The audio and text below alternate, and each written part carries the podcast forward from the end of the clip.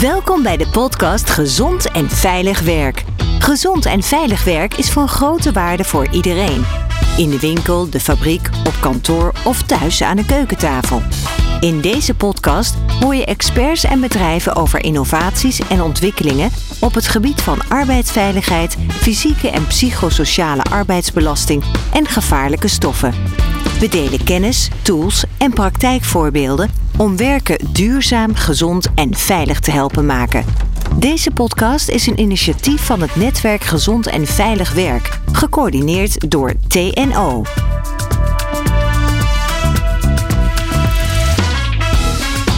In deze driedelige podcastserie gaat het netwerk Arbeidsveiligheid, onderdeel van Gezond en Veilig Werk, dieper in op de nieuwe Europese machineverordening.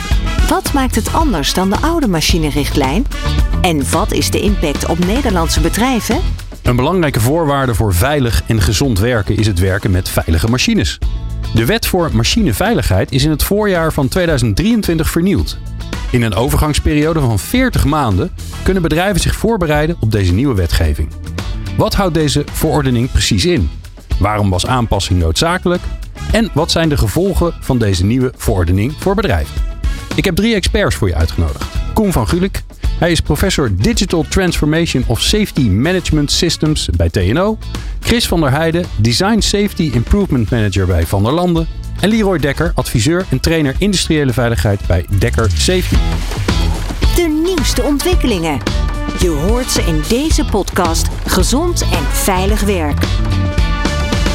Fijn dat jullie er allemaal zijn. Koen, bij jou beginnen. Ehm, ja, we hebben, we hebben natuurlijk al bestaande richt, richtgevingen, eh, richtlijnen. Die, die heet de machinerichtlijn. Hè, die moeten we even goed uit elkaar halen. Hoe ziet het er nu uit? Wat, wat, wat wordt daarin geregeld? Nou, in wezen is die wetgeving gemaakt om ervoor te zorgen dat mensen in Europa hebben, het gaat om het uh, juridische domein Europa, ervan uit kunnen gaan dat de apparatuur die zij gebruiken veilig is voor gebruik. Dus dat zij niet uh, elektrische schokken krijgen of mechanische schade naar armen krijgen. En dat moet eigenlijk van tevoren, voordat het product op de markt mag worden gezet, moet eigenlijk worden gecontroleerd. Of moet je aantonen dat dat product veilig genoeg is voor gebruik. En dat is eigenlijk het wezen van, van die wetgeving. Oké, okay. dat geldt voor alles. En wanneer is een ding een machine dan, zit ik dan te bedenken? Ja, dat wordt de vrij technische uh, definities daarvan. Maar er zijn eigenlijk 25 verschillende productveiligheidswetten, waarvan dit er één is. En okay. deze is dan eigenlijk de eerste die op deze manier die transformatie ondergaat naar zeg maar ja, de nieuwe tijd, als we het zo even willen noemen. Ja, en dat zijn, het, het zijn niet consumentenproducten, het zijn geen uh, uh, staafmixers en dat soort dingen. Het gaat echt om machines die gebruikt worden uh, bij bedrijven uh, om weer andere producten en diensten te, te, maken. Ja, je hebt het over machines die uh, meestal een bedrijfsomgeving een functie vervullen.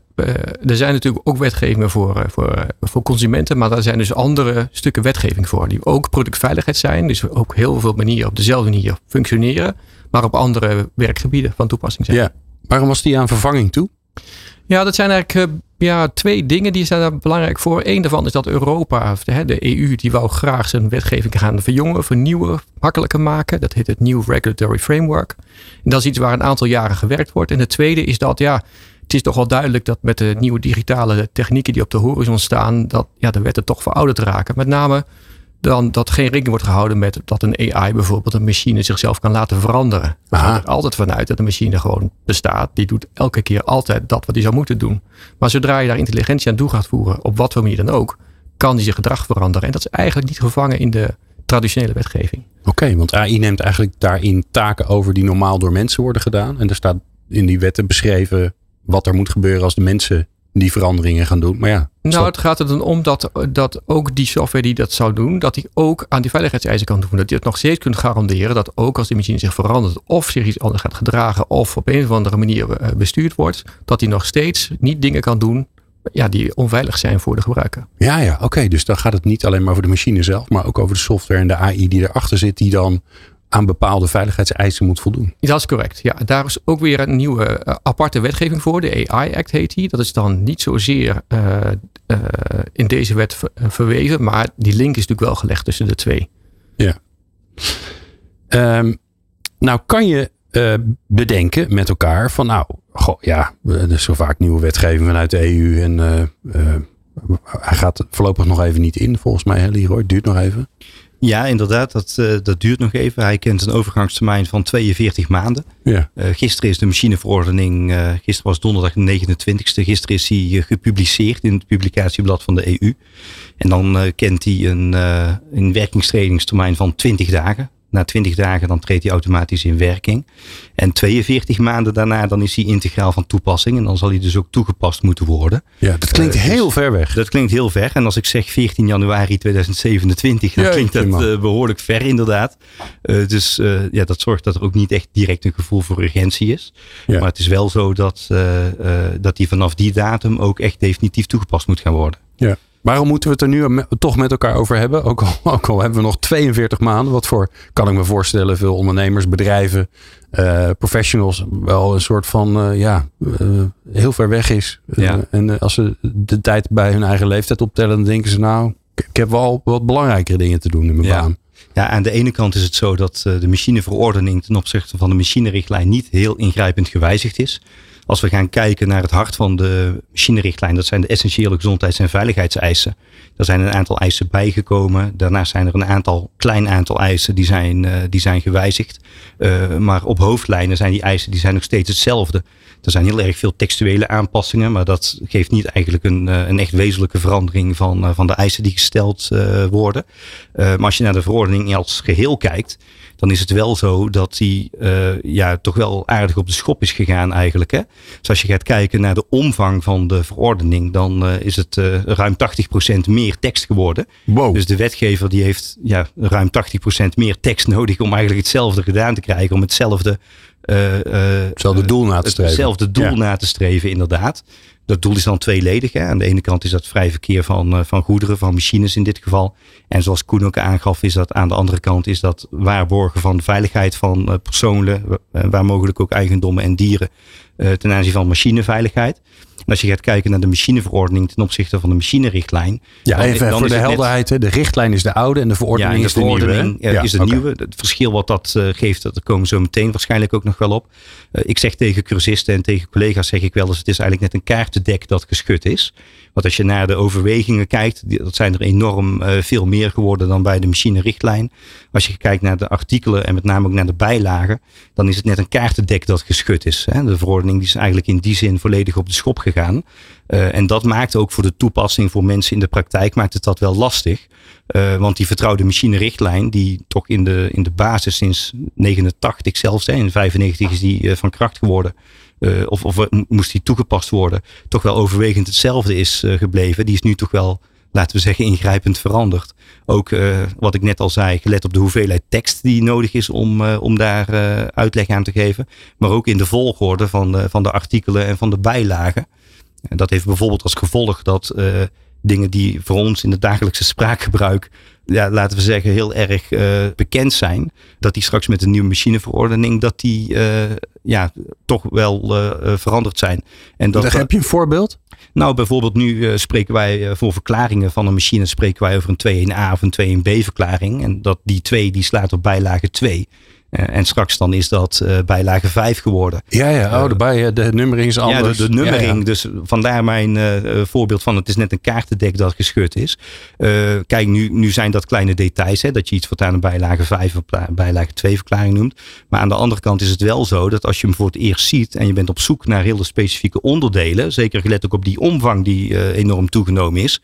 Dat je toch wel heel behoorlijk moet gaan zoeken waar je kunt vinden uh, waar dat staat. En daarnaast ja. is het ook nog eens zo dat eisen die voorheen in een bijlage stonden bij een bepaald onderwerp, dan nu in artikelen zijn opgenomen of andersom. Dus het is echt een, ja, echt een zoekplaatje geworden om het samen te vatten. Ja. Chris, um, jij werkt bij Van der Landen, uh, een natuurlijk prachtig bedrijf waar we als Nederland uh, heel trots op zijn. Uh, jullie maken enorme grote systemen voor warehousing. Hè? Dus als wij iets bij ik weet niet of het per se Amazon is, maar als we bij een grote winkel iets bestellen, dan komt het via jullie systemen op een of andere manier bij ons terecht, via de vrachtwagentjes, niet de vrachtwagen zelf. En natuurlijk de bagageafhandelingssystemen, die kennen we natuurlijk allemaal van andere landen. Waarom is deze machineverordening voor jullie zo belangrijk? Nou ja, in, in principe is het product wat Van der Landen levert, een systeem, is ook gewoon in zijn essentie een machine. Aha. Dus de belangrijkste uh, wetgeving voor Van der Landen, voor producten die dus in de Europese Unie op de markt worden gebracht, is dus deze machineverordening. Oké, okay. dus eigenlijk alles wat jullie maken. En dat, uh, ja, dat kan me voorstellen, dat is ook weer uh, samengesteld uit allerlei onderdelen die, want jullie maken niet alles zelf tot op de laatste schroef en bout. maar datgene wat jullie maken, valt in zijn geheel onder deze verordening. Ja, dat klopt. Het heeft te maken met de definitie van, van machine en wat valt al, allemaal onder de machinerichtlijn. Dus er valt onder de machinerichtlijn veel meer dan alleen maar machines. Samengestelde machines vallen namelijk ook onder de machinerichtlijn. Dus de partij die op een gegeven moment allerlei deeltjes samenvoegt tot een groter geheel, die is ook fabrikant. En die heeft dus ook met de eisen uit de machineverordening te maken. Oké, ook al zet je twee machines achter elkaar, dan heb je, heb je een nieuwe machine. Ja, dat klopt. Ja. We noemen dat dan officieel een nieuwe samengestelde machine. Maar Ja. ook die nieuwe samengestelde machine moet dus op zijn beurt ook weer opnieuw aan die verordening voldoen. Oké. Ja. hadden het net in de inleiding ook kort over, eh, eh, ja, wat is nu eigenlijk een machine? Hè? Wat is de definitie daarvan? Nou, die definitie die is eh, voor 80% is die wel hetzelfde gebleven. Machinerichtlijn ten opzichte van machineverordening. En waar het dan eigenlijk op neerkomt, is exact wat jij net zei. Hè? Een machine is een samenstel van delen die voorzien zijn van een aandrijfsysteem. Die voor een gemeenschappelijk doel zijn samengesteld en die dus ook bewegen. Dus die, die definitie beweging, dat is Oké. een van de belangrijkste. Dus eigenlijk kun je er wel van uitgaan dat als je een machine of een apparaat hebt en het kan bewegen, dan valt het onder het toepassingsgebied van de machinerichtlijn of straks de machineverordening. Dus die, die definitie, die is echt heel erg breed. Ja. Dus de staafmixer thuis in de keuken, die valt onder de machineverordening. Maar ook grote machines, eh, zoals Van der Landen maakt voor bagageafhandeling bijvoorbeeld. En, en Chris, ehm, want jij, eh, ja, jij werkt bij een bedrijf die met die, eh, met die verordening, ja, waarbij die verordening nogal wat impact heeft op Van der Landen. Ik kan me voorstellen dat vakgenoten, collega's van jou aan het luisteren zijn en denken, oh, 42 maanden. Hè? Ik ga over een tijdje wel eens even kijken. Waarom, waarom is het nu belangrijk om er nu in te gaan verdiepen? Nou, het, het proces om te komen van een ontwerp. En wij bouwen eigenlijk, eh, we, worden ons, we, vergelijken ons redelijk vaak met, met Lego. We hebben dus bouwsteentjes, dat noemen we eigenlijk eh, technology producten. Eh, dus de afdeling technology die, die, die maakt bijvoorbeeld een conveyor of een bandenbocht of een, een vertisorter of een, een loopsorter. Dat soort achtige producten. Maar van die producten wordt op zijn beurt weer een systeem gebouwd. En dat doet weer een andere groep binnen de organisatie. We hebben dus verschillende business units die dat doen. Waardoor je dus eigenlijk een gelaagdheid krijgt in, in de opbouw naar een heel groot complex systeem. Hè, gewoon fabriekshallen groot in, eh, in sommige gevallen. Ja. Maar dat betekent dus ook dat die pijplijn gigantisch lang geworden is. Dus op het moment dat je zegt van ik moet over drie jaar iets opleveren volgens nieuwe regelgeving en je start niet vandaag, dan kom je gewoon te laat. Ja, ja. Ja, ja want jullie zetten niet even in een paar weken een compleet nieuw warehouse neer, toch? Nee, dat, we, dat we, heeft even we, hebben, nodig. we hebben, kijk, natuurlijk hebben we projecten die soms binnen een half jaar zijn afgerond. Maar we hebben ook eh, voldoende projecten waar, de, waar mensen gewoon drie tot vier jaar eh, mee bezig zijn. Uitzonderingen omhoog zijn er ook nog. Koen, ehm, dus nieuwe wetgeving, nieuwe verordening. Een van de eerste dingen die bij mij opkomt is dat ik denk... Oké, betekent dat dat die nieuwe verordening ingaat voor alles wat er ook is? Dus de complete installed base in, in Europa aan machines die overal zijn... moeten die allemaal opnieuw eh, door, de, door de check heen? Nee, dit gaat in eerste instantie om de machines die vanaf dat moment geleverd worden. Oké. En daar is in die overgangsperiode mag je eigenlijk kiezen uit welke van die twee wetgevingen je gebruik gaat maken. Nou, je is natuurlijk in het begin zul je bij het oude. En dan gaat het na van de hand probeer je te bewegen naar die nieuwe wetgeving. Maar je doet of aan de een of de ander moet je voldoen. Maar vanaf dat het... eh, Bij- deze, eh, in dit geval voor de machineverordening, eh, geldt dat niet, wat jij net zei. In het verleden was het wel vaak zo dat je een vrijwillige toepassing had hè, tijdens de overgangsperiode. Bij de machineverordening hebben ze daar niet voor gekozen. Gisteren was er een bijeenkomst vanuit het NEN en daar zei een, een, een ambtenaar van het ministerie van Sociale Zaken, die zei dat je de essentiële eisen wel kunt gaan gebruiken vanaf juli eh, van dit jaar al. Eh, maar dat komt ook, zoals ik net zei, omdat die eigenlijk eh, voor het overgrote deel hetzelfde zijn gebleven. En de eisen die nieuw zijn, ja, die gaan eigenlijk verder dan, dan de huidige eisen van de machinerichtlijn. Dus dan kun je wel spreken over vrijwillige toepassing. Dan zou je die eisen bijvoorbeeld kunnen gebruiken voor nieuwe eh, onderwerpen zoals cybersecurity, zoals die eh, eh, nu wel in de machineverordening staan en, en nog niet in de machinerichtlijn. Ja. Maar er is geen vrijwillige toepassing. Dus in principe is het echt tot 14 juli 2027 de machinerichtlijn en daarna de machineverordening. Dus eerst blijf je de oude toepassen. Je mag, mag de nieuwe pas toepassen als ze ingaan. Maar je moet je er Ja. wel op voorbereiden. Ja, exact. En dat Jeetje, is, ook, ingewikkeld. dat is ook wat Chris net zei. Dat op het moment dat jij nu of over een jaar eh, bijvoorbeeld een hele nieuwe productielijn aan het plannen bent. En die ga je in bedrijf stellen of in de handel brengen. na die 14 januari 2027. En dan moet die volgens die eisen van de machineverordening ontworpen en gebouwd zijn. Ja, en kan ik me voorstellen, alles wat zeg maar daar in de buurt zit en waarvan maar de vraag is of je de planning wel of net wel of net niet haalt, die mag je aan allebei laten voldoen. Ja, kijk, wat, wat, wat ook wel aangegeven werd, is dat uh, die 14 januari, het is niet zo dat dan een grote klok slaat en dat op dat moment. Uh, dat je strafbaar bent. Ja, exact. Hè? Dus daar, daar is wel enige coulance. Maar die coulance die is in de, in de orde van grootte van een aantal maanden. En zeker niet uh, meer dan een half jaar of een jaar. Ja, ja. Nee, maar ik kan me bij Van der Landen voorstellen dat, uh, dat de onderdelen. die worden zes maanden of misschien wel een jaar voor, geproduceerd. voordat het geassembleerd wordt tot een geheel. en weer dus een heel nieuw systeem wordt. Dat is dan blijkbaar een uitdaging. Ja, voor onderdelen is het probleem niet zo groot. Kijk, bijvoorbeeld de elektromotor, die is op zichzelf ook CE gemarkeerd. Maar dat valt onder, uh, normaal gesproken onder de uh, laagspanningsrichtlijn. Dus die kunnen we gewoon blijven toepassen. We mogen gewoon de voorraad opmaken. We moeten wel een beetje oppassen met, met dat soort zaken. Maar de deelmachines die samengebouwd worden tot dus weer dat samenstel, het, het systeem ja, die moeten dus in al zijn aspecten wel dus straks aan die verordening voldoen. Dus dat is wel oppassen geblazen. Ja, dus als je producten inkoopt nu tegen de huidige regelgeving en je gaat dat samenstel pas conform verklaren na 14 januari 2027, ja, dan heb je een gat. Dan, uh, dan heb je een delta, noemen wij dat. En die delta die moet uh, uh, opgelost worden. Dus dat kan betekenen dat je zelf het verschil gaat goed maken. Met andere woorden, je bent toch al fabrikant. Nou ja, je kunt nog dingen toevoegen, je kunt dingen veranderen. Dat is ook je verplichting, want aan het eind verklaar je wel dat het geheel voldoet. En er is geen mits ja. maar. Ja. ja, wat ik net wel aangaf, hè, is dat uh, die delta die is er, dat is zeker waar.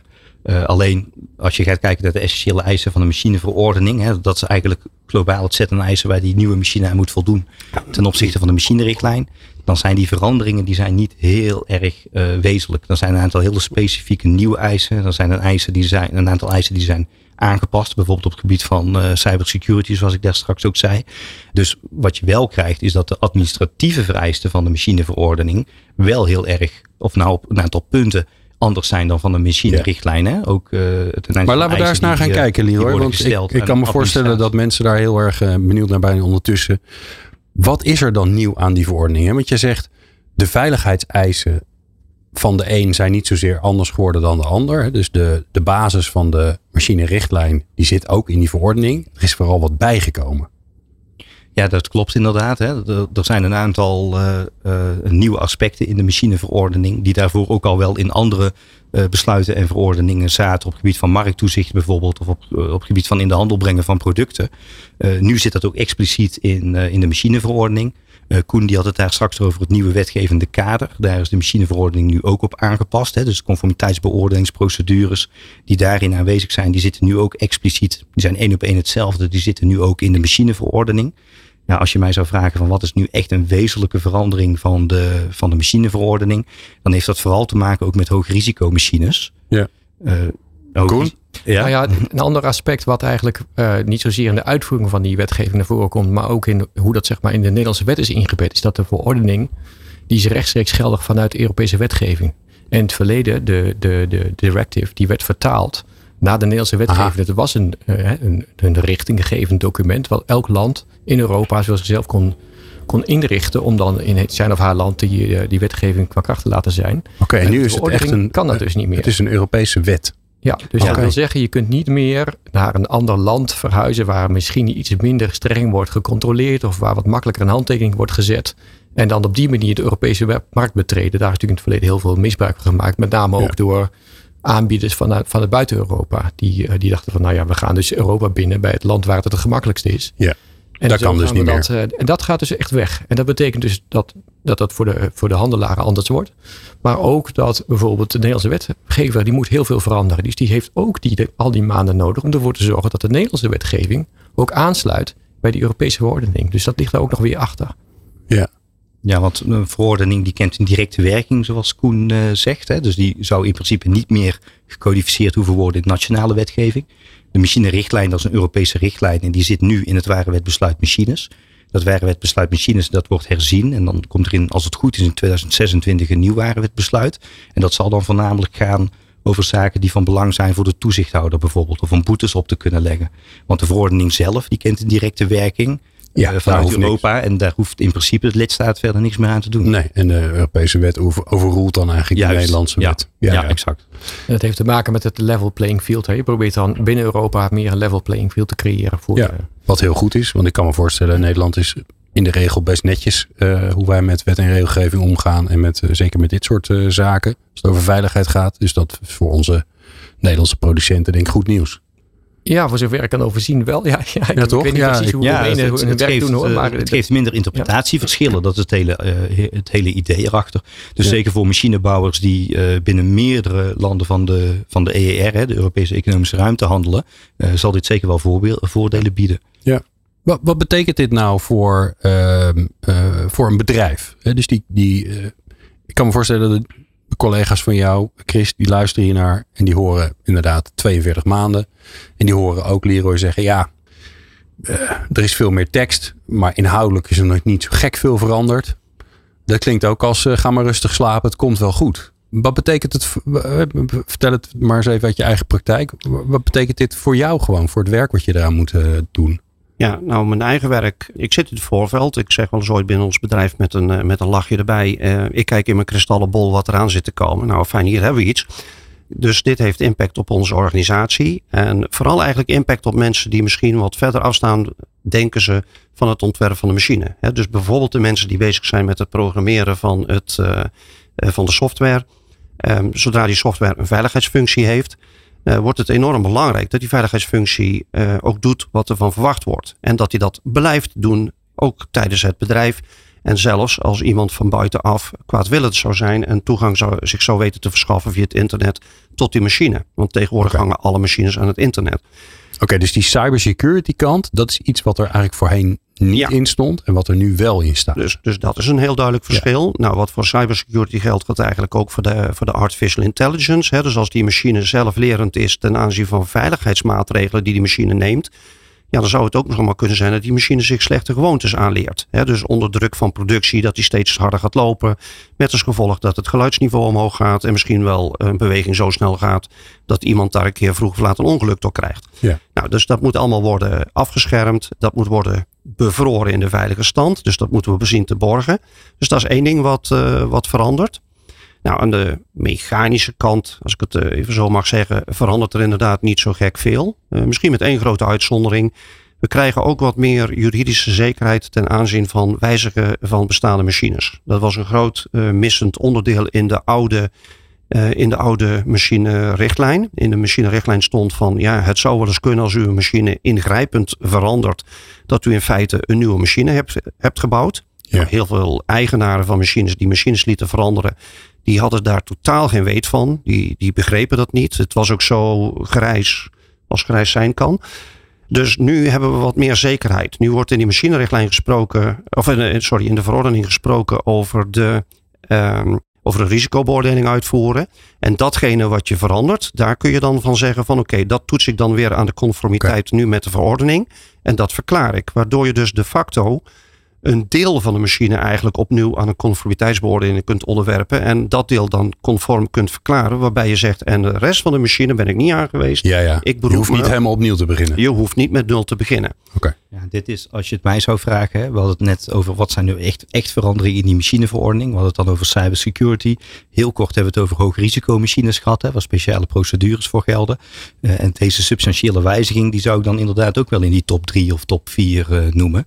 Eh, en wat, om, om te reageren op wat jij net zei. Het is eigenlijk nog erger dan dat, want in de hele machinerichtlijn komt eh, de, de, de term substantiële wijziging, die komt daar niet in voor. En ook in de voorgangers van de machinerichtlijn niet. Dus ja, dat het een onbekend fenomeen is voor machinebouwers en voor eh, eindgebruikers die daarmee geconfronteerd kunnen worden, ja, dat is een absoluut feit. Ja. Dus wat je hier eigenlijk ziet is dat adviseurs wel zeker, of mensen die echt vakspecialist zijn zoals Chris, die zijn bekend met dat fenomeen. Alleen op het moment dat je daar dan naar zou gaan kijken, dan moet je naar toelichtende documentatie kijken vanuit de Europese Commissie op de machinerichtlijn. En daar wordt dan verspreid over een best wel groot aantal paragrafen, wordt iets gezegd over het substantieel wijzigen van machines. Eh, en er wordt daar niet echt eh, handen en voeten aan gegeven. Hm. Er worden ook geen eisen aangesteld. En nu staat het wel straks expliciet in de machineverordening. En dat is echt wel een grote een grote verbetering in mijn, in, in mijn idee. Ja. Je noemt die, die hoogrisico machines. Ja, daar hebben we, die, die is heel even langs gevlogen. Ik denk dat we daar nog even in moeten duiken. Wanneer, wat zijn, wanneer, wanneer is zo'n machine een hoogrisicomachine? Ja, ik zal een aantal voorbeelden geven. Het voorbeeld dat ik altijd als eerste geef, dat is de kettingzaag ja. je, kunt je, hè, je kunt je voorstellen dat dat een. Ja, die zit niet voor niks in horrorfilms. Nee, precies, exact. Uh, dat, dat, is, dat is precies wat het geval is. Dus een kettingzaag die is eigenlijk uh, inherent, is dat een, uh, is dat een gevaarlijke machine. Hè? Die kent geen enkele vorm van afscherming. Anders is het namelijk geen kettingzaag meer. dus een kettingzaag is bijvoorbeeld wat in de machinerichtlijn een bijlage 4 machine is. Nou, dat is typisch zo'n term.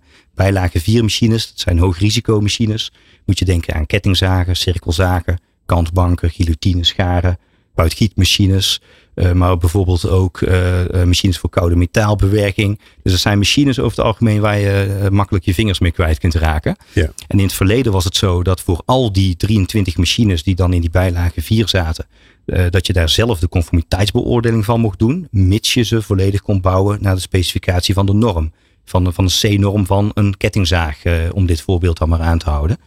Wat je zag in de eerste concepttekst van de machineverordening is dat ze daarvan af wilden stappen. Dus dat je altijd een onafhankelijke derde partij, dat noemen we dan een aangemelde instantie, nodig hebt om zo'n machine op de markt te kunnen brengen.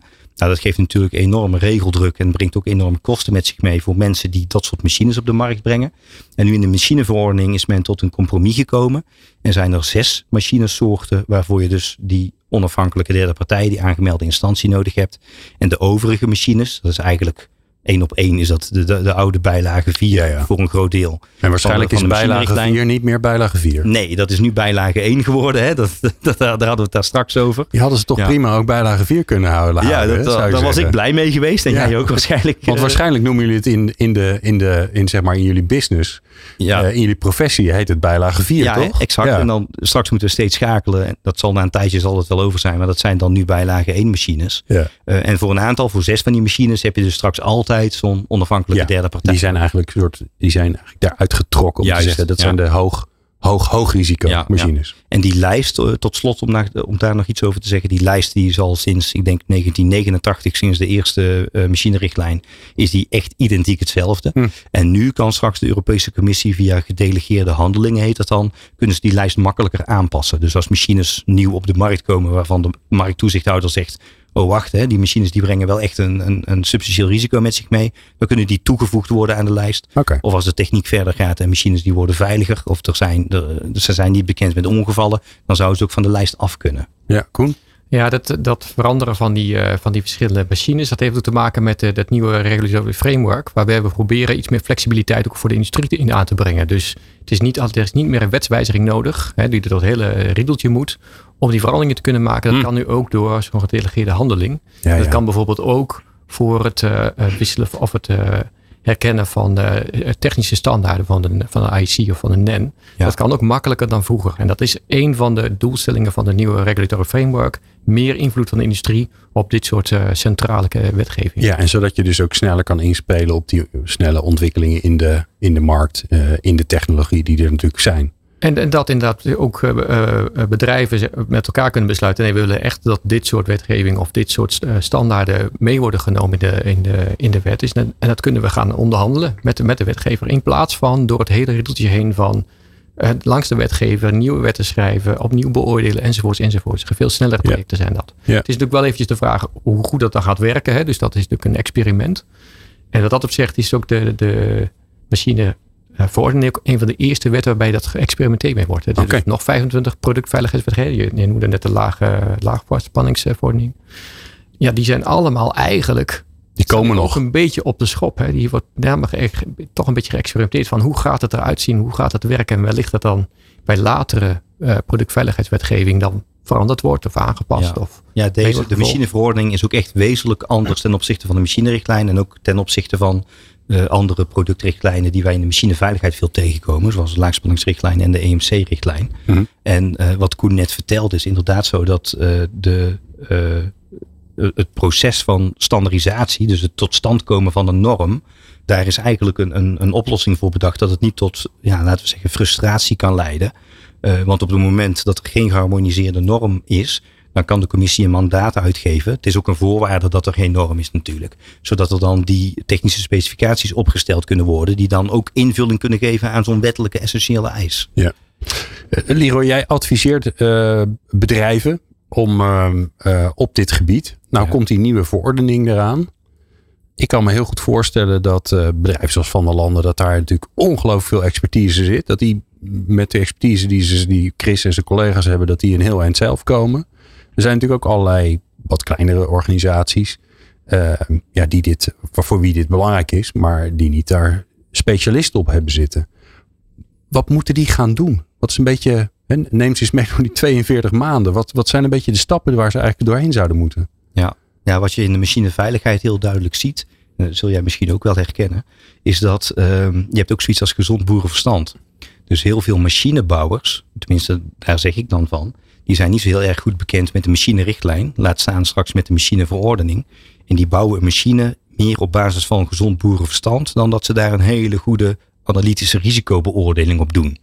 Dus wat je ziet is dat machinebouwers die willen ook niet dat er ongevallen gebeuren met hun machine. En op basis van dat gezond boerenverstand proberen ze die machine zo veilig mogelijk te maken. Alleen is dat niet heel erg consistent. Hè? Dat is heel erg vormvrij om het zo dan maar te noemen. Uh, dus toen wij een publicatie aan het schrijven waren over de machineverordening vanuit TNO, ja, liepen wij eigenlijk ook een beetje tegen het probleem aan dat wij beginnen over die machineverordening. Maar er zijn ook heel veel machinebouwers die eigenlijk niet zo heel erg goed weten hoe dat die machinerichtlijn in elkaar steekt en hoe ja. ze daarmee moeten werken. Nou, als je nu gaat kijken naar die verschillen tussen die machinerichtlijn en die verordening en die 42 maanden, hoe dat je die door gaat komen, hè, zoals jij net zei, ja, dan moet je je realiseren dat de technische eisen van de machineverordening, zeker de, de, de essentiële gezondheids- en veiligheidseisen, dat daar een aantal eisen bij zijn gekomen, maar dan vooral gericht op besturing en op, uh, uh, laten we zeggen, nieuwe technologie die toegepast kan worden. Uh, en Chris die gaf net ook aan dat op mechanisch gebied, of op werktuigbouwkundig gebied, zijn die eisen eigenlijk identiek gebleven. Die zijn één op één zijn die hetzelfde. Ja. Kijk, en ik ben nooit een groot voorstander van alleen maar papieren veiligheid. Maar in de machinerichtlijn zie je wel dat je een conformiteitsbeoordelingsprocedure doorgaat. En dat daar gewoon heel veel administratieve verplichtingen bij komen kijken. Dus een, een, echt een groot aanzienlijk deel van de veranderingen die er opgetreden straks, dat zijn administratieve verplichtingen. Ja. Dat jouw TD er net, sorry, je technisch dossier, dat dat er net iets anders uit moet zien. Dat je verklaringen er anders uit moeten zien. Dat je anders omgaat met uh, het, uh, het leveren van niet voltooide machines bijvoorbeeld.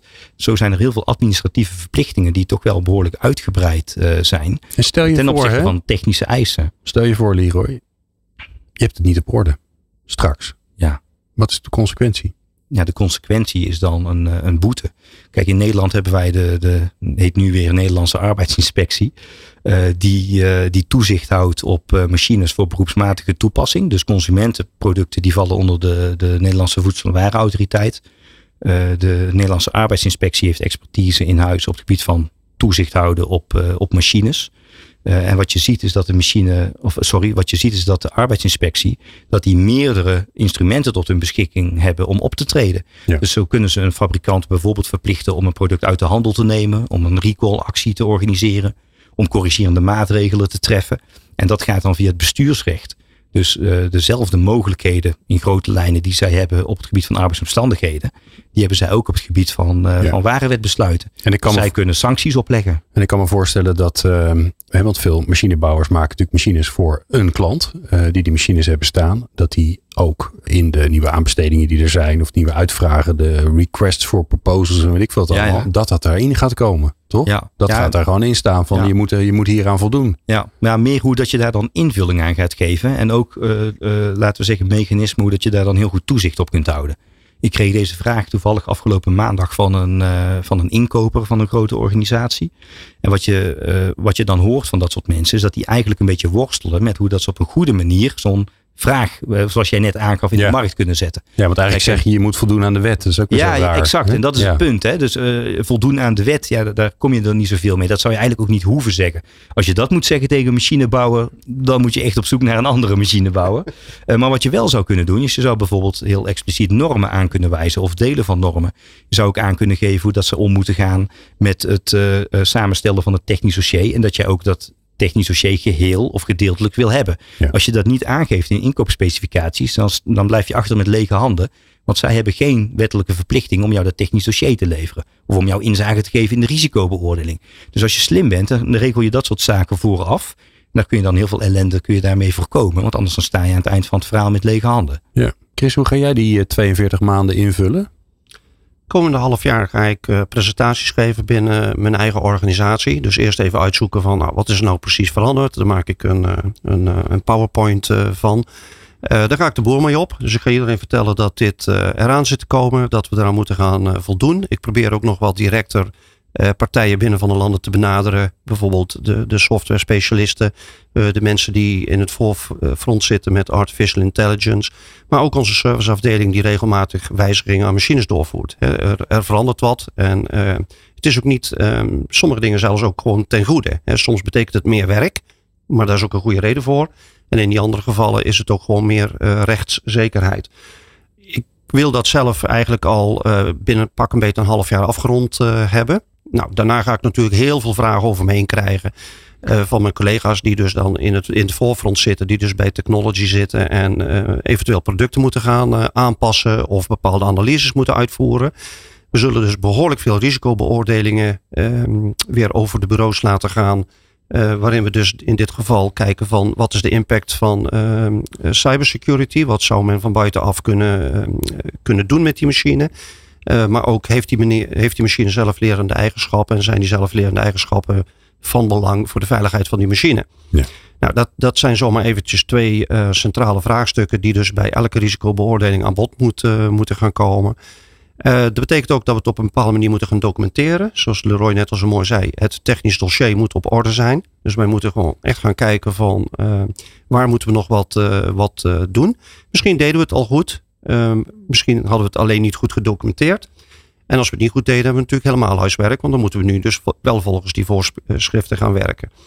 Nou, dat, ehm, eh, dus zorgen dat je volgens die voorschriften werkt. En zorgen dat je het gedocumenteerd hebt. Nou, dan ben je een heel eind. Ehm, maar ik ben dus echt van plan om ver voor die 42 maanden klaar te zijn met het eerste traject. Want vervolgens worden natuurlijk die producten die dan ontworpen zijn, die worden dan ook een keer ingezet in een verkocht product, op zijn beurt geproduceerd. Of misschien vanuit derde ingekocht. Dus daar moet ook aandacht eh, naartoe. Van wat kopen wij bij die ehm, third parties in, hè, de derde partijen. Ehm, en die derde partijen zijn helaas niet altijd zo goed op de hoogte van deze wijzigingen. Hè, dus eh, Oké, dus ook aan jouw inkoopkant heb je ook werk te doen. zeker, Ja. zeker, zeker. En ehm Klinkt ja, als heel veel werk, Chris. Ja, maar dat is goed. Nee, maar dat is natuurlijk wel grappig. Hè? Want ik kan me voorstellen dat, dat mensen denken... Jeetje, wat een papieren tijger weer, joh. Wat moeten we hiermee? Maar hoe, hoe, hoe Nee. kijk jij daarnaar? Is dit een goede ontwikkeling? Ik, ik, ik vind het zeker een goede ontwikkeling. Je moet alleen een goede balans zoeken tussen ehm, ehm, opschrijven wat, eh, wat van belang is. De machineverordening, net zo goed als de machinerichtlijn, hadden een mooi lijstje van nou, wat kan van belang zijn in, eh, in het technisch dossier. En ik mag het misschien niet zeggen, maar ik doe het lekker toch. Eh, de top drie. Hè, als er al ooit een keer een, een discussie is met een toezichthouder over je machine. De top drie is altijd de risicobeoordeling, de handleiding van de machine en de verklaring van overeenstemming zelf. Dat zijn de top drie van documenten. Waarmee ik dus echt niet wil zeggen, oh, die andere hoef je niet te maken. Dat zul je me niet, eh, niet horen zeggen. Maar ja, als je dit niet in orde hebt, ja, dan, eh, dan ga je bij de eerste de beste onderzoek van de autoriteit gewoon direct nat. Ja. Kijk, en, en er staan ook dingen in het technisch dossier die elke fabrikant heeft. Want een overzichtstekening van ehm, hoe dat die machine geassembleerd moet worden. En een overzichtstekening hoe dat zijn, eh, zijn elektrische besturing in elkaar zit. Dat moet je ook hebben, want anders kun je het niet produceren. Nee, dus sommige stukken van je? Ja. technisch dossier, daar vraag ik niet eens om. Want ik weet gewoon, zonder kun jij die machine niet bouwen. Ja. Het zijn gewoon de ehm het technisch dossier is natuurlijk vooral interessant voor degene die daar toezicht op houdt. Op de gebieden eh, waaruit blijkt dat de testen goed zijn uitgevoerd. Hè, dat je risicobeoordeling goed is uitgevoerd. Dat je uitgegaan bent van de goede normen en niet van verouderde normen of verouderde edities van normen. Leroy, ehm, hoe, doen de, hoe doet de gemiddelde MKB'er dit? De, de, de, de kleinere machinebouwer of iemand die, eh, of een bedrijf die, eh, eh, die, een- die een aantal machines aan elkaar koppelt om daar weer een specifieke toepassing eh, mee te maken. Hoe, hoe gaat hij hiermee om? Want nou ja, als ik Chris hoor vertellen, dan denk ik, nou ja, ik, voor Chris is het een baan met zijn collega's. Ja. Maar ja, niet iedereen heeft uh, Chris en collega's rondlopen. Ja, ja. voor sommige uh, MKB-machinebouwers zou ik haast zeggen niet, uh, zonder mensen tekort te willen doen. Want wat wij in de praktijk wel zien is ja, eigenlijk net de punten die Chris allemaal net opnoemt. Hè, dat er geen goede, of in ieder geval geen actuele risicobeoordeling is. dat er niet of nauwelijks naar normen wordt gekeken. dat normen niet worden toegepast. dat zie je heel vaak al aan de verklaring van overeenstemming. Aan de ene kant zeg ik van ja, papier is geduldig. Uh, dus dat zegt ook niet alles, hè? zeker niet over de technische veiligheid van een machine. Ja. Maar het is wel zo dat het heel vaak wel een goede indicatie geeft wat het kennisniveau is van de machinebouwer. Ja, en als ik dan naar mijn eigen praktijk kijk, uh, ik ken machinebouwers die heel goed weten wat ze moeten doen, die opleidingen volgen, die ik in trainingen ook tegenkom, uh, die er alles aan doen om een veilige machine te bouwen hangt ook heel erg samen met wat de afnemers zijn. Hè? Dat op het moment dat je een afnemer hebt die ook steeds slimmer wordt, dan gaat hij kritische vragen stellen. Dan wil hij ook jouw stukken zien, dan wil hij ook bij de afname van een machine wil aanwezig zijn. En dan zie je dat eigenlijk dan zo'n machinebouwer een beetje aan de hand wordt genomen. Dat hij ook een ontwikkeling doormaakt, dat hij dat steeds beter doet. Ja, maar we zien ook uh, machinebouwers die, ja, zoals ik net eigenlijk al schetste, die ook de meest basale eisen ja, niet goed op orde hebben. En je moet je altijd realiseren, dat, dat zeg ik ook, uh, ook, ook vaak, dat moet je in je achterhoofd houden, dat uh, CE-markering, dat dat zelfregulering is. Dus het is, ik beloof plechtig dat deze machine voldoet aan alle wet en regelgeving. En dat ik deze normen heb toegepast. Ja. Sommige mensen die hebben het over een CE-keurmerk bijvoorbeeld. Maar Ja. dat is het zeker niet. Het is de fabrikant zelf in vrijwel, nou in de meeste gevallen, in vrijwel... Uh, Behalve die zes, hè? Behalve die zes, Ja. inderdaad. Heel, dat, dat- ja, inderdaad. Dat heb je goed, uh, uh, dat pik je er heel goed uit. Uh, want in, nou, verreweg de meeste gevallen is het de fabrikant zelf die verklaart dat die machine conform is en dat je hem veilig kunt gebruiken. Ja. Dus wij zeggen in Nederland wel eens van ja, de slager keurt zijn eigen vlees. Hè. Dat is dan een, een beetje een, een beladen uitspraak. Hè. Daar, daar gaat een bepaalde uh, um, verwijt gaat erachter schuil. Maar bij machineveiligheid is dat zo. Dat de Ja. CE-markering is eigenlijk niks meer dan een verklaring. Die is gebaseerd op de verklaring van de fabrikant van de machine. Ja, maar dat houdt ook in dat stel je voor er gaat wat mis en het blijkt aan de machine te liggen, dan is het ook wel duidelijk waar de aansprakelijkheid ligt. Ja, in, in de praktijk horen wij van arbeidsinspecteurs wel uh, terug dat dan uh, de eerste die in beeld komt is de werkgever. Want machines worden vaak beroepsmatig worden die gebruikt. Uh, de, de, de werkgever is de eerste die aangesproken wordt. Want de, de arbeidsinspectie die start een onderzoek. Zowel als toezichthouder vanuit arbeidsomstandigheden als als toezichthouder op de warenwetbesluiten. Uh, en die komt bij de werkgever aankloppen. Uh, en ook voor de werknemer is het zo dat de werkgever verreweg de meest interessante partij is om aansprakelijk te stellen. Omdat er een, een, een uh, ja, contractuele verhouding is tussen die twee. Hè. Er is een gezagsverhouding Hmm. tussen de werkgever en de werknemer. Dus in de praktijk wordt de soep meestal niet zo heet gegeten dat men ook echt daadwerkelijk bij de machinefabrikant komt. Uh, maar die machinefabrikant die kent inderdaad wel productaansprakelijkheid. Dus die machinefabrikant, ja, alleen het in de handel brengen van die machine is eigenlijk genoeg dat als iemand schade leidt, dat hij de machinefabrikant aansprakelijk kan stellen als dat door Ja. een gebrek van die machine komt. Kon ik wel even naar de toekomst? Want nou ja, deze uh, verordening uh, die is er. Tenminste over 20 dagen vanaf vandaag gaat die, uh, gaat die in kracht. Hè? Leroy weet uit zijn hoofd welke datum dat dan is dat die echt ingaat. Ja, dat Toch? is die 14 januari 2027. Ja, ja, en dus min, min 42 maanden Ja. heb je om daaraan te voldoen. Is die, is die, um, die verordening nu zo opgebouwd dat die echt toekomstbestendig is? Dus gaan uh, vanuit TNO zien, weten jullie natuurlijk ongeveer welke grote ontwikkelingen er aankomen. Kunnen we hier weer, uh, nou wat is het, 30, 40 jaar mee vooruit? Nou, zeker geen 30, 40 jaar. Nee, ik denk dat, eh, dat het, eh, het normale patroon van wetswijziging bij de EU is rond de 10 jaar. Er wordt er een herziening gedaan. Er wordt gekeken, nou klopt het allemaal nog? De machinerichtlijn die heeft het eigenlijk lang volgehouden. Om het zomaar eh, te zeggen. Dat is ook een van de redenen waarom die wat, naar voren is getrokken, het hele proces. Ehm, ja, is die toekomstbestendig? Ik denk op het moment dat die wel gemaakt wordt voor de situatie zoals die nu in Europa is. Hè. Er, komt steeds meer elektronica, cybersecurity wordt steeds belangrijker. Dus daaroverheen kijken, dat kan gewoon niet meer. Eh, in de onderhandelingen denk ik met, ja, met, met de lidstaten en met de bedrijven die ze van informatie eh, voorzien, denk ik dat dat een werkbare situatie oplevert. Ja, met al de kanttekeningen die hier geplaatst worden. Dus in dat opzicht vind ik het een relatief goed product, laten we zo zeggen, als wetgeving. In de zin van, Ja. eh, het, is, het is goed voor nu. En er is wel te zien dat die komende tien jaar kunnen daar denk ik wel mee vooruit. Er zitten toch wel een paar haakjes en oogjes aan. De eerste wat ik nog even wil zeggen is dat, uh, we hebben het een paar keer gehad over, um, over dat economisch vooruitzicht. Hè. Maar en een van de redenen waarom wij als TNO nou geïnteresseerd zijn in deze ontwikkelingen en ook waarom wij hier dit soort publieke uh, uitingen doen, is dat het is eigenlijk voor Nederland heel goed als wij goed worden in productveiligheid. Dat wil zeggen dat we, hoe minder vaak wij mensen tegenkomen die niet precies weten hoe het in elkaar steekt, hoe beter Nederlandse producten in Europa verkocht kunnen worden. Nou, Europa is de tweede grootste economische uh, arena van, van de wereld. Hè. Europa is relatief rijk.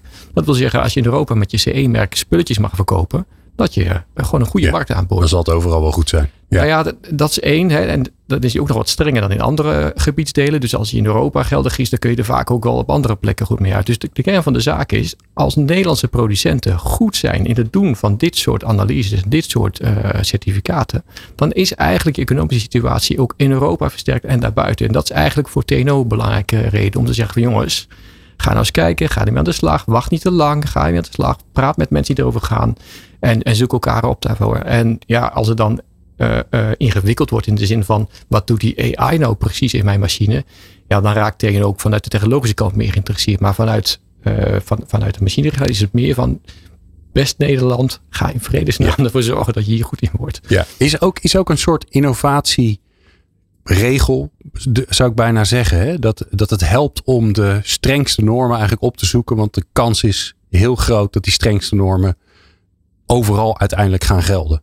Uh, dat tot op zekere hoogte is dat waar. Het, het kan ook remmend werken. Hè? Dat als je de, de, eisen te hoog maakt, dat op een gegeven moment niemand meer snapt waar het over gaat. Dus als ik nu ga zeggen, veiligheidsverificatie van AI. Dus, dus bewijzen dat een willekeurige AI-engine die ergens ontwikkeld veilig opereert. Dat kan er helemaal niet technisch is dat toch een hele uitdaging. Dus als we nu zeggen dat moet morgen gedaan zijn. Ja, dan, dan, dan ben je denk gaat niemand er eigen Dan ga je jezelf uit de markt prijzen, zal ik maar zeggen. Daar kun je natuurlijk wel aan werken. Maar om dat echt vast te leggen in wetgeving is wel echt een van de laatste stappen. Kennis die ontwikkelt zich van, laten we zeggen, academici die wat bedenken. Tot een stuk meer naar de praktijk, waar een TNO dan vaak in de komt. En uiteindelijk uh, ja, valt hij neer in, in, boeken en in wetgeving. Dat is eigenlijk meestal de laatste stap. Dus je wilt niet daar beginnen met het. Uh, uh, met, met zeg maar die innovatie drijven. Maar je wilt natuurlijk wel dicht op de bal blijven zitten. Ja. En ik heb wel het gevoel dat dit met deze wetgeving zo is geweest. Het is natuurlijk wel lang onderhandeld. Maar wel op een manier waar de, voor zover ik kan zien, bedrijven in Europa daar relatief goed mee om kunnen gaan. Op het kennisniveau wat er nu is.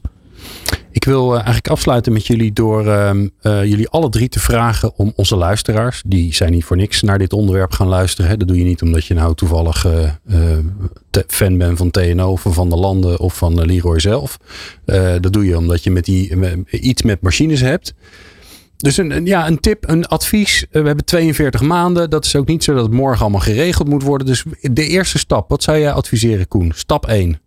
Ja, ik, ik, ik zeg eigenlijk altijd hetzelfde. Begin met lezen. Oké. Ga gewoon lezen wat er staat. Gewoon, het, het zijn gewoon de verordening zelf. Het zijn, ga gewoon die verordening gewoon van A tot Z eens doorlezen. Ik heb heel veel mensen tegen die zeggen ja, ik weet hoe het zit. En ook al mensen die al een tijdje in de wijn rondlopen zeggen, heb je hem nou gelezen? Er staat op, bij die paragraaf heb je het gelezen. Wat vind je daarvan? Nou ja, wacht even. Ik heb, ik heb het lang niet meer gelezen. Laten we even kijken. Maar dat is eigenlijk okay. een hele Eerste verordening lezen. Gewoon beginnen met lezen. Ja, oké. Stap 1. Chris, nou, ik ben bij met, uh, met Koen met zijn stap 1, want uh, kan ik die vast overslaan. Maar, uh, die heb je al gedaan. Die heeft hij al gedaan. Nee, het tweede is gewoon maak die risicobeoordeling en doe dus een, een gap analysis. Hè. Dus kijk gewoon waar komt jouw machine nog wat tekort ten aanzien van die verordening die je dus net gelezen hebt. Ja, hartstikke goed. Stap 2, hartstikke goed. Um, Leroy, wat zou je adviseren? Is je vak ook nog eens een keer om te adviseren. Ja, ja, dus het moet voor jou een eitje zijn. precies. Ja, het moet geen goed advies zijn natuurlijk. Want dan hebben wij geen werk meer. Nee, nee dat is onzin. Maar uh, ja, ik sluit me bij de, bij de vorige twee sprekers sluit ik me volledig aan. Uh, en wat ik daaraan toe zou voegen is, uh, ga op een hele pragmatische manier met machineveiligheid om. Dus uh, we hadden het daar straks over gezond boerenverstand. Het is niet dat dat slecht is, dat is ook juist goed. Zeker ook in die risicobeoordeling. Kijk bij een machine, oké, wat zijn nu gevaren? Wat zijn gevaarlijke situaties? Waar kan het ook echt misgaan? En waar ga ik maatregelen nemen? Uh, als we kijken naar de machineverordening, ja, dan zijn dat toch allemaal wettelijke, administratieve uh, eisen die gesteld worden. Nou, de essentiële eisen, dat zijn dan wel veiligheidseisen die gesteld worden. Maar kijk dan vervolgens ook, oké, hoe ga ik daar dan vervolgens invulling aan geven? Dus investeer ook in opleidingen. En uh, zorg ervoor dat mensen die machines ontwerpen, mensen die machines bouwen, dat die op de hoogte zijn van werkwijzen die in normen eigenlijk uh, ruim geaccepteerd zijn, om risico's ook op een doeltreffende manier te reduceren. Dus probeer het wiel niet zelf uit te vinden. Investeer in opleidingen. En zorg ervoor dat je de juiste maatregelen treft. En dat je ook met de goede dingen bezig bent. Mooi.